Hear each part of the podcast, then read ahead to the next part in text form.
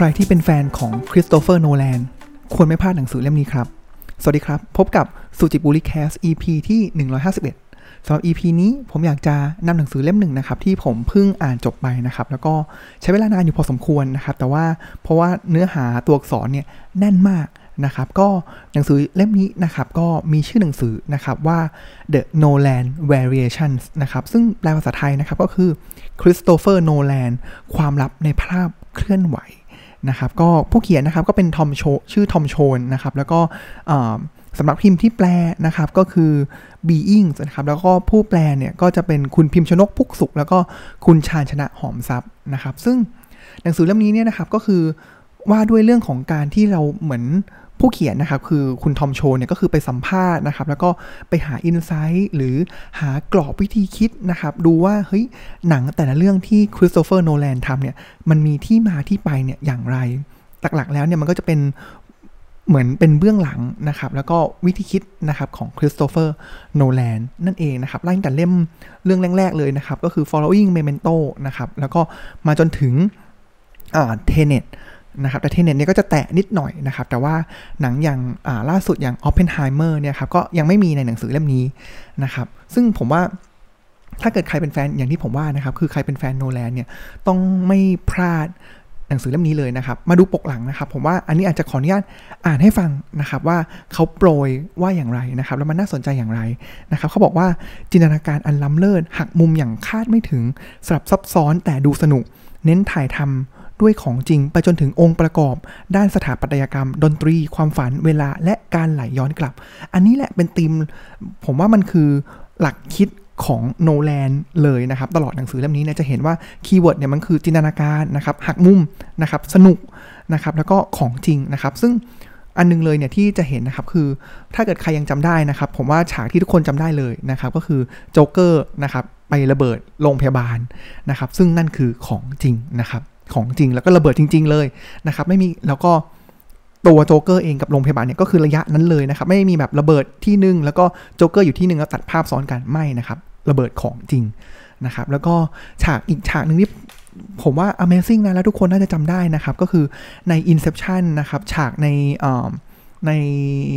โรงแรม นะครับแล้วก็ตัวรองของเรื่องนะครับที่เป็นผู้ช่วยพระเอกเนี่ยครับก็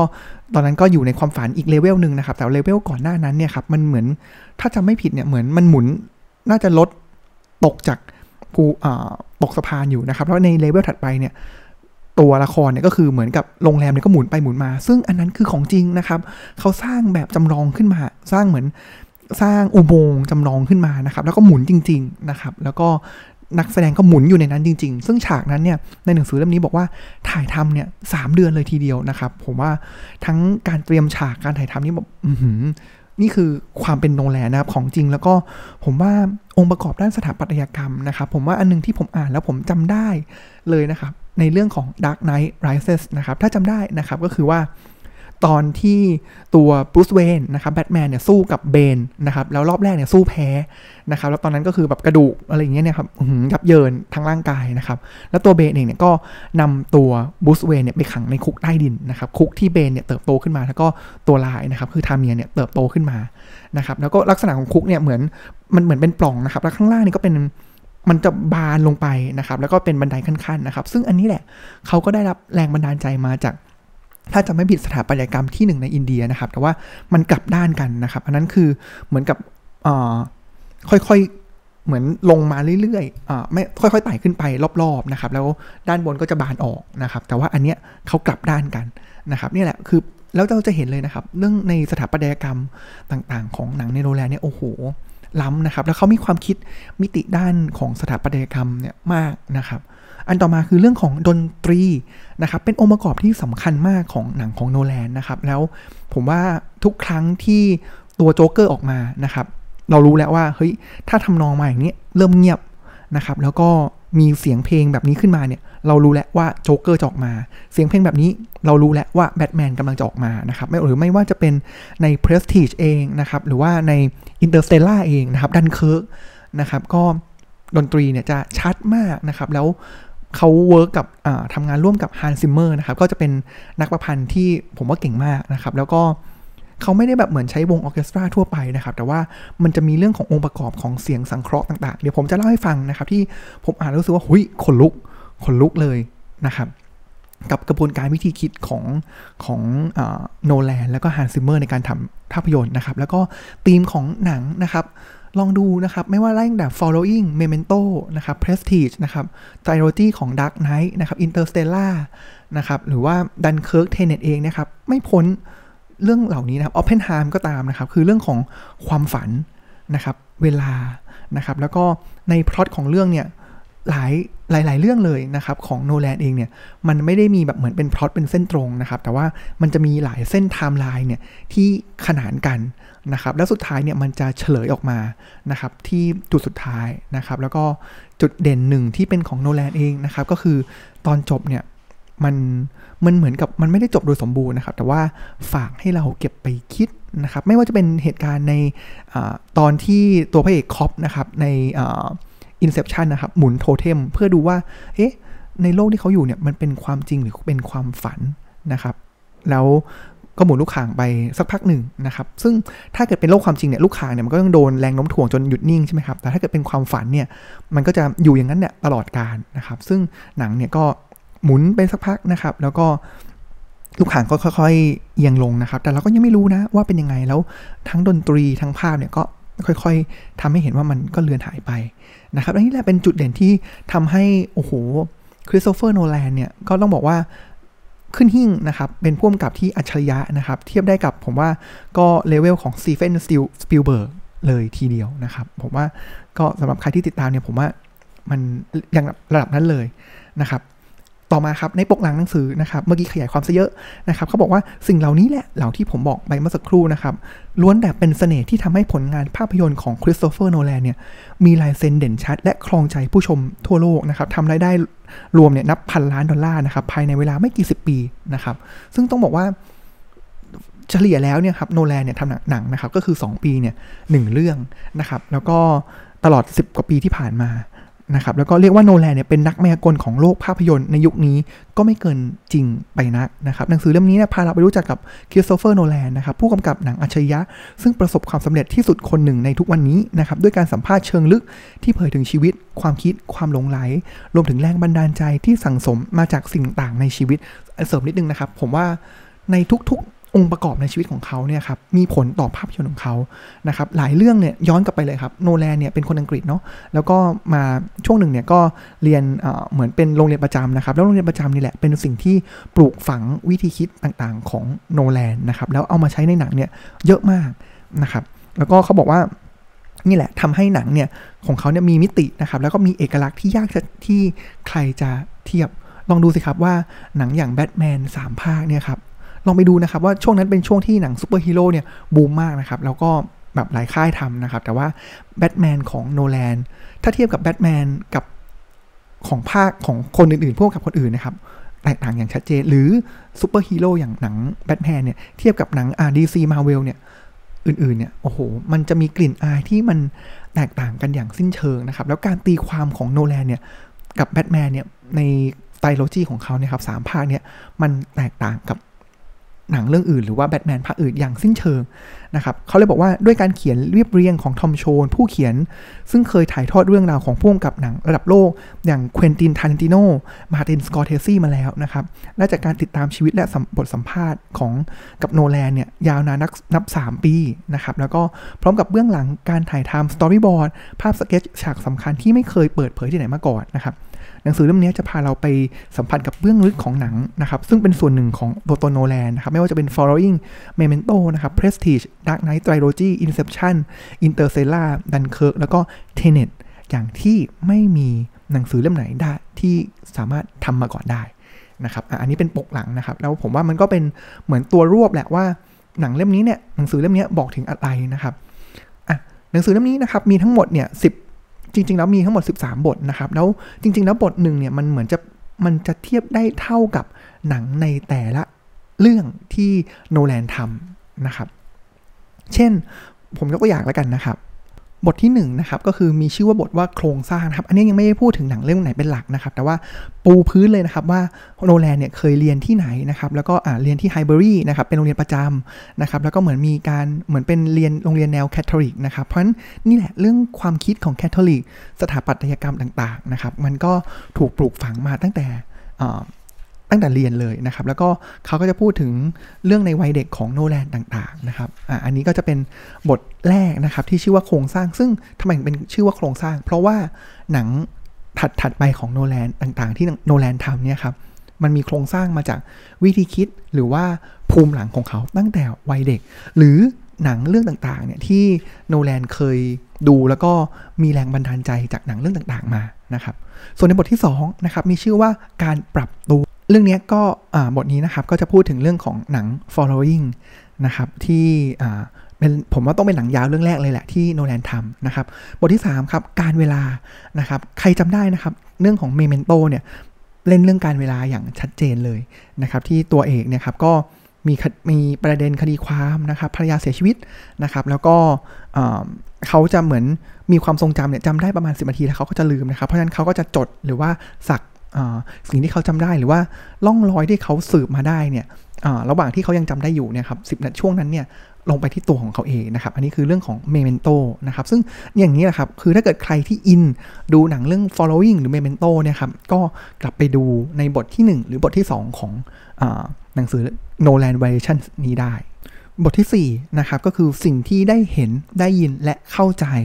นะครับ อันนี้ก็จะมาจากเรื่องของอินซอมเนียนะครับ ก็เป็นหนังเรื่องที่ 3 ของโนแลนต่อมานะครับเดี๋ยวผมกระโดดข้ามนิดนึงนะครับ ก็คือบทที่5เนี่ยชื่อว่าพื้นที่นะครับ แล้วก็บทนี้นะครับก็จะกระโดดเข้ามาในเรื่องในภาคแรกนะครับของไตโรจีของแบทแมนนะครับก็คือแบทแมนบิกินนะครับก็คือบทที่ 5 ก็คือเรื่องของพื้นที่นะครับ ต่อมาครับบทที่6เนี่ยจะเป็นภาพลวงนะครับอ่าลองเดาซิว่าภาพลวงเนี่ยคือหนังเล่มไหนหนังเรื่องไหนนะครับอ่าก็ The Prestige นั่นเองนะครับ แล้วก็ต่อมาครับบทที่7นะครับคือความวินาศลองเดาเช่นกันนะครับ ถ้าพูดถึงความวินาศเนี่ยคือเรื่องไหนเฉลยนะครับก็คือ The Dark Knight นะครับที่มีโจ๊กเกอร์นั่นเองนี่คือแสดงถึงความโอ้โห วินาศสันตโลมากๆนะครับ เดี๋ยวผมมารวบให้ฟังอีกทีนึงนะครับ ในของตัวไตโรจีนะครับบทต่อมาครับคือเรื่องของความฝันครับ บทที่ 8 ความฝัน แน่นอนครับ Inception แน่นอนนะครับ แล้วก็บทที่ 9 นะครับ ว่าด้วยเรื่องของการปฏิวัติปฏิวัติเรื่องไหนดีครับ แน่นอนครับก็คือเรื่องของ Bat The Dark Knight Rises นั่นเองก็คือเป็นเรื่องจบของไตรโลจีแบทแมนนะครับอะอันนี้คือเล่ามาถึงบทที่ 9 นะครับ เดี๋ยวผมย้อนกลับมาให้ในลงดีเทลของของแบทแมนนะครับ ที่ผมว่าอาจจะไม่ได้เล่าทั้งหมดทุกอันนะครับ แต่ผมอยากจะหยิบยก วิธีคิดในเรื่องแบทแมนมานะครับ แล้วก็อีกเรื่องหนึ่งนะครับบทที่ 10 ครับ คืออารมณ์อ่าลองเดานะครับว่าอารมณ์คืออะไรครับคำตอบคือ Interstellar เหลือเชื่อไหมครับว่าเฮ้ยผมดูหนัง Interstellar เนี่ยเรามองมิติของเรื่องของการผจญภัยในอวกาศนะครับมีเรื่องของความรักนะครับ แต่ว่าจริง ๆ แล้วเนี่ยธีมหลักของเรื่อง Interstellar เนี่ยคืออารมณ์นะครับ แล้วก็ อันหลังๆนะครับก็บทที่ 11 นะครับ เดี๋ยวผมเปิดก่อน 11 ก็คือต้องรอดนะครับ ก็อันนี้ก็จะกลับมาที่ดันเคิร์กนะครับ แล้วก็บทที่ 12 เนี่ยก็คือเรื่องขององค์ความรู้องค์ความรู้เนี่ยก็จะมีในแนวของของ Tenet นะครับ แล้วก็มีแตะของออฟเพนไฮเมอร์ด้วยอีกหนึ่งนะครับ แล้วบท 12 ก็เป็นบทสรุปนะครับก็คืออวสานนะครับ ทีนี้ผมอยากจะย้อนกลับมาจริง ๆ แล้ว ในถ้าเกิดใคร ที่ชอบหนังเรื่องไหนเนี่ยแล้วกลับมาอ่านเนี่ยมันจะอินนะครับแล้วสำหรับผมเนี่ยต้องบอกว่าไตรโลจีของแบทแมนของโนแลนเนี่ยมันมันอยู่ในดวงใจของผมเลยนะครับแล้วก็ Inception แล้วก็ Interstellar นะครับเพราะฉะนั้นอาจจะแตะบางส่วนที่ผมว่าเฮ้ยมันมันเจ๋งนะครับโดยสรุปอะผมพูดถึงไตรโลจีแบทแมนก่อนนะครับ ก็คือมันเหมือน ผมว่าหนังที่ดีนะครับ คือเราไม่ได้ดูแค่เอามันนะครับ ดูแบบเฮ้ยมันหักมุม หรือเป็นพอดเป็นยังไงบ้างนะครับ แต่ว่าอีกอันนึงเลยเนี่ยที่สำคัญนะครับคือเราตัวที่มันน่าดึงดูดนะครับ ก็คือเรื่องของการที่เราเห็นการเติบโตทางความคิดของตัวละครนะครับ ซึ่งเราเห็นเลยนะครับ ถ้าเกิดใครเอาแบทแมนสามตอน 3 เรื่องนี้ มาย้อนดูพร้อมกันนะครับ เราจะเห็นนะครับว่าบรูซเวนในเวอร์ชั่นของคริสโตเฟอร์โนแลนเนี่ยมีการเติบโตอย่างไรนะครับ ซึ่งในภาคแรกนะครับก็คือ Batman Beginsนะครับ อันนี้ก็คือเหมือนกับเราก็จะเห็นนะครับว่าเด็กคนนึงนะครับที่ครอบครัวมีปัญหานะครับ พ่อแม่ก็จากไปนะครับ แล้วก็อยู่กับอัลเฟรดที่ดูแลนะครับ แล้วก็อีกคนหนึ่งผมจำชื่อไม่ได้นะครับที่ มอร์แกนฟรีแมนเป็นคนเล่นนะครับ ที่เป็นประธานของ Wayne Enterprises เนี่ยเล่นนะครับ ผมว่าเขาก็เติบโตมานะครับ แล้วก็มีช่วงหนึ่งที่เขาออกไปค้นหาตัวเองนะครับ ฝั่งเอเชียตะวันออกนะครับก็ได้พบกับพันธมิตรเงานะครับตอนนั้นช่วงเวลานั้นก็เป็นช่วงเวลา 7 ปีนะครับที่เขาก็ต้องไปผจญภัยอ้อลืมไปนะครับเขาก็จะมีปุ่มหลังตอนที่เขาทำไมถึงเขาต้องเลือกเป็นแบทแมนด้วยก็คือตอนที่ แบทแมนคือสิ่งที่เขากลัวที่สุดนะครับ ตอนที่เขาตกลงไปที่ถ้ำนะครับ แล้วก็เจอค้างคาวมากมายนะครับ เราจะได้เห็นนะครับว่าปุ่มหลังเนี่ยของบรูซเวนที่โนแลนเนี่ยพลอตออกมาเนี่ยเป็นอย่างไรนะครับ แล้วเราก็เห็นเรื่องของอในภาคต่อมานะครับ ก็คือจบจากพันธมิตรเงาไปแล้วนะครับ ก็คือ Batman Begins ไปแล้วนะครับ ก็เป็น Dark Knight นะครับ เห็นไหมเราจะเห็นว่า Batman Begins ต่อมาก็คือเป็นอัศวินรัตติกาล Dark Knight นะครับก็คือกับโจ๊กเกอร์นะครับแล้วเราก็จะเห็นนะครับว่าโอ้โหโจ๊กเกอร์นี่มันแสบแสบมากนะครับแล้วก็มันคือมันอยู่ในบทของเรื่องของความวินาศนะครับก็คือเกิดมาเพื่ออะไรเกิดมาเพื่อทำความวินาศสันตะโรคือบอกปมในใจในชีวิตของเขานะครับว่าเฮ้ยโลกนี้มันเลวร้ายเพราะฉะนั้นเขาต้องการ reset นะครับแล้วก็ทำความปั่นป่วนให้กับ โลกใบนี้นะครับ นั่นคือธีมของโจ๊กเกอร์นะครับ แล้วเราก็จะเห็นนะครับว่าตัวแบทแมนเองเนี่ยก็เจอปัญหาเหมือนกันนะครับ แต่ในเรื่องนี้ผมว่าในความ dark นะครับ ในความวินาศสันตะโรเนี่ย เราก็ยังเห็นมุมต่างๆ ที่มันดีงาม ฉากบนเรือที่มัน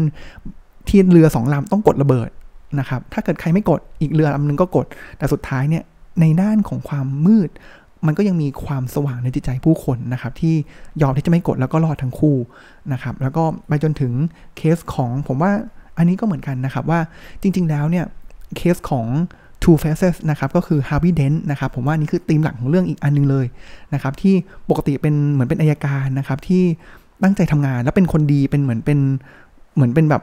ภาพลักษณ์ดีเลยนะครับแล้วทำงานดีตรงสุดท้ายเนี่ยเจอโจ๊กเกอร์บีบเค้นต่างๆนะครับจนโจ๊ก ตัวฮาวิเดนเองนะครับ ก็สุดท้ายแล้วเนี่ยก็เป็นคนไม่ดีนะครับ แล้วก็ใช้สารเตี้ยนะครับ แล้วจุดจบของเรื่องนี้เองเนี่ย ตัวแบทแมนเองเนี่ยครับ คือฮาวิเดนก็เสียชีวิตเนาะ แต่ว่าก่อนหน้านี้เขาก็ยังเป็นคราผู้ดี ซึ่งมันก็เป็นประเด็นทางศีลธรรมนะครับ ที่บอกว่าเฮ้ยถ้าเกิดฮาร์วีย์เดนท์ที่เหมือนเป็นตัวแทนของความดีอะตายไปแล้วอะแล้วถ้าเกิดแบทแมนหรือว่าตำรวจที่รู้เรื่องเนี่ย ออกมาบอกว่าฮาร์วีย์เดนท์เนี่ยจริง ๆ แล้วไม่ดีเนี่ย ผมว่า ธีมของเรื่องที่เขาจะบอกก็คือ ความหวังของผู้คนจะอยู่ที่ไหนนะครับ เพราะฉะนั้นสิ่งที่แบทแมน Dark Knight ทำเองนะครับ ก็คือเขายอมที่จะเป็นผู้ร้ายบอกว่าเป็นคนที่สังหารฮาร์วีย์เดนท์เองนะครับ แล้วก็เป็นผู้ที่ถูกไล่ล่านะครับ โดยที่ยกชูตัวฮาร์วีย์เดนท์เนี่ยขึ้นเป็นเหมือนเป็นสัญลักษณ์ของคุณงามความดีและตัวเองเนี่ยก็คือเป็น dark dark จริง ๆ นะครับแต่จริงๆแล้วไม่ใช่นะครับมันกลับกันนะครับเดี๋ยวผมกลับมาลงรายละเอียดในบทนี้อีกทีหนึ่งนะครับแล้วต่อมานะครับก็คือบทสุดต่อภาคสุดท้ายนะครับก็คือปฏิวัตินะครับแล้วก็จะเห็นนะว่า 91 เลยเนี่ยเราจะเห็นว่าตัวเบนเองเนี่ยครับธีมความคิดของเบนหรือทาเลียเองเนี่ยครับก็คล้ายๆกับโจ๊กเกอร์นะครับคือเห็นแล้วแหละว่า มันมีความชั่วร้ายอยู่นะครับ ก็เอามันออกมาเลยนะครับ ก็จะเห็นว่ามีฉากของการขังตำรวจไว้ที่ใต้ดินนะครับ แล้วปล่อยนักโทษออกมานะครับ แล้วก็มีการตะลุมบอลกันนะครับ แล้วก็มีสปีชที่มันกินใจมากมายของเบนนะครับ ที่แบบเออ ในบางมุมเนี่ย ถึงแม้ว่าเราจะเห็นความบ้าคลั่งของเบนนะครับ แต่ว่าเฮ้ยหลายมุมเนี่ยทางประเด็นทางศีลธรรมประเด็นทางการเมืองเนี่ยเออมันก็มีพอยที่มันมันเมคเซนต์อยู่นะของเบนนะครับแล้วสุดท้ายเนี่ยแบทแมนก็ไป นอกจากการปฏิวัติ ผมว่าปฏิวัติคือปฏิวัติของเบนแล้วเนี่ย อีกอันนึงคือมันคือการปฏิวัติทางจิตใจของทางแบทแมนเองด้วยนะครับ ของบรูซเวนเองด้วยที่ตอนที่ตกไปอยู่ในถ้ำนั้นนะครับ แล้วก็ผมว่าคำว่า rises เนี่ยครับ ก็คือฉากนี้แหละที่เหมือนกับคนคนหนึ่งเนี่ยตายไปแล้วนะครับ แล้วเขาก็กลับพื้นคืนชีพมาเป็นอีกคนหนึ่งที่สมบูรณ์และก็เรียนรู้จากสิ่งต่างๆ ที่เคยเกิดขึ้นนะครับ อันนี้ก็คือเป็นธีมของ Dark Knight Rises นะครับ อันที่ผมอยากจะลงรายละเอียดให้ฟังนะครับ คือ ผมว่าผมชอบอ่านแล้วผมรู้สึกชอบมากเลยนะครับ ตอนที่เดี๋ยวเพื่อนเพื่อนผู้ฟังลองฟังตามผมนะครับ ว่ามันมันเฮ้ยมันเออ มันแสดงถึงความเป็นsignature ของของโนแลนนะครับ อันนี้ผมอยากจะเน้นไปที่เรื่องของดนตรีนะครับ ในหนังสือเขียนว่าอย่างนี้นะครับ หนังสือเขียนว่าฮันส์ซิมเมอร์นะครับ ก็คือเป็นเหมือนเป็นผู้ประพันธ์เพลงอ่าซาวด์แทร็กให้กับ ผมว่าหนังของโนแลนหลายเรื่องเลยนะครับ เนี่ยเขาบอกงี้ครับเขาบอกว่าในฉากหนึ่งนะครับซิมเมอร์เนี่ยบอกว่าเป็นฉากที่ที่โจ๊กเกอร์พูดนะครับโจ๊กเกอร์เนี่ยถามเดนท์นะครับว่า คุณรู้ไหมฮาร์วีย์ข้อดีของความวายวอดอยู่ที่ไหนโจ๊กเกอร์ถามเดนท์นะครับ แล้วก็เขาก็ตอบเอาครับ ตรงที่ทุกคนโดนเหมือนกันหมดไง และนี่เองนะครับ ที่ทำให้ซิมเมอร์เนี่ยใช้โน้ตบางตัวที่กระแทกกระทั้นน่าหวาดหวั่นและเรียบง่าย โดยที่ให้แสดง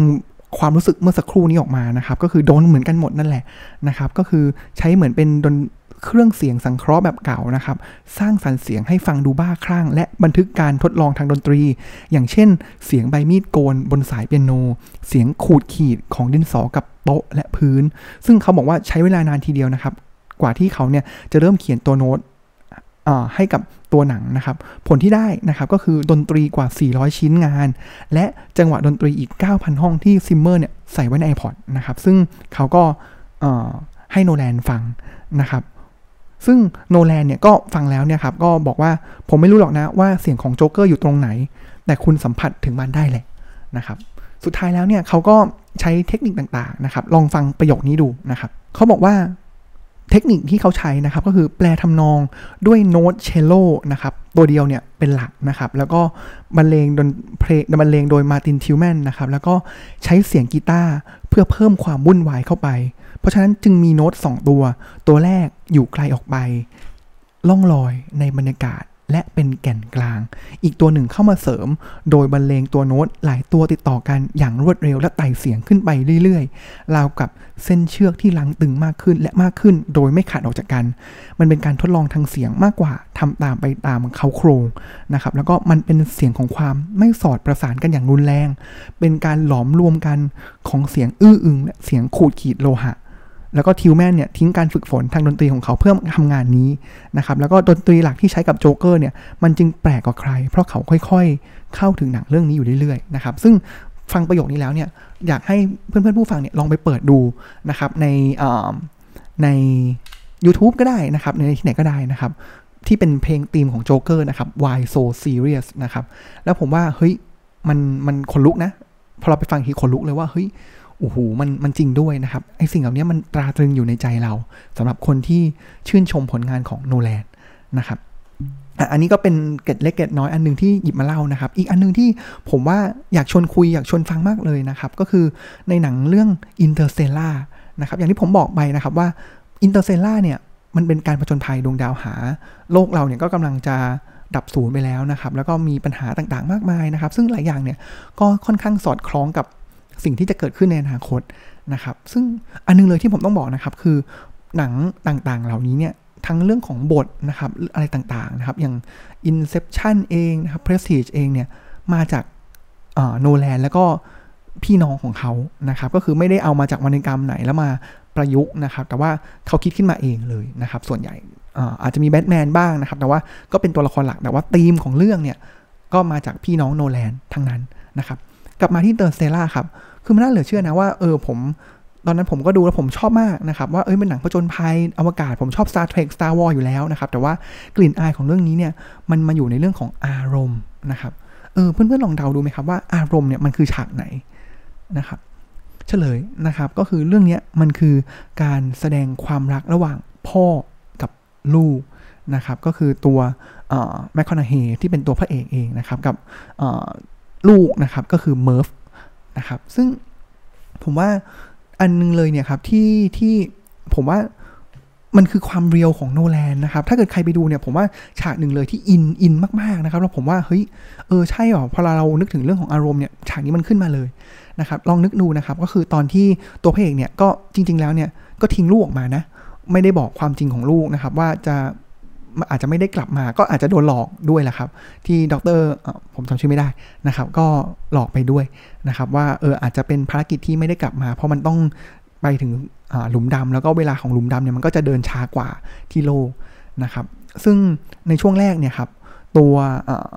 ลูกนะครับทั้งลูกชายลูกสาวเนี่ยแต่ว่าผมว่าความผูกพันระหว่างตัวพระเอกเนี่ยครับกับลูกสาวจะมากกว่านะครับลูกก็จะมีการส่ง คลิปส่งวิดีโอต่างๆ มาให้อัปเดตชีวิตให้ฟังนะครับ จนถึงคลิปสุดท้ายนะครับ ที่เป็นครั้งที่ลูกเนี่ยอายุเท่ากับตัวแมคคอนเฮพระเอกเนี่ยตอนที่พระเอกออกไปแล้วเนี่ยครับเขาก็บอกว่าอันนั้นเป็นคลิปสุดท้ายนะครับ ความพีคคืออะไรครับ ความพีคคือไอ้ช็อตที่ตัวลูกอัดคลิปเนี่ยครับตอนที่โนแลนถ่ายทำตอนลูกอัดคลิปเนี่ยแล้วก็มาเปิดให้กับตัวพระเอกแมคคอนเฮดูเนี่ยครับฉากนั้นเนี่ยตัวแมคคอนเฮเองเนี่ยครับ ไม่เคยเห็นมาก่อน ไม่เคยเห็นมาก่อนนะครับนี่คือสิ่งที่หนังสือเล่มนี้บอกนะครับ แล้วสิ่งที่เกิดขึ้นก็คือเฮ้ยพอนั่นเป็นครั้งแรกนะครับ แล้วพอนักแสดงที่แบบโอ้โห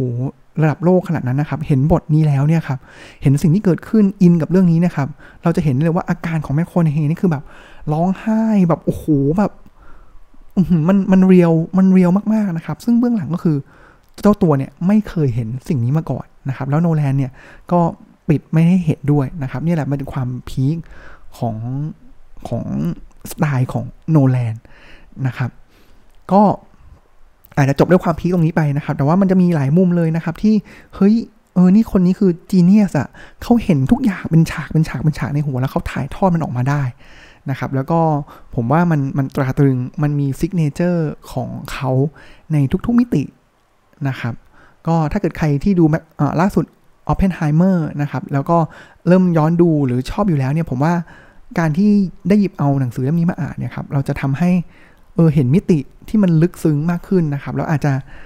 เหมือนผมนะครับ ก็กลับไปทยอยย้อนดูหนังของโนแลนในหลาย ๆ เรื่องนะครับ แต่ว่าผมว่าเรื่องนึงที่ผมอาจจะไม่ได้ดูก็คือ Inception ผมว่าผมดูมากกว่า 5 รอบนะครับ Interstellar นี่ก็ 4 5 รอบแล้ว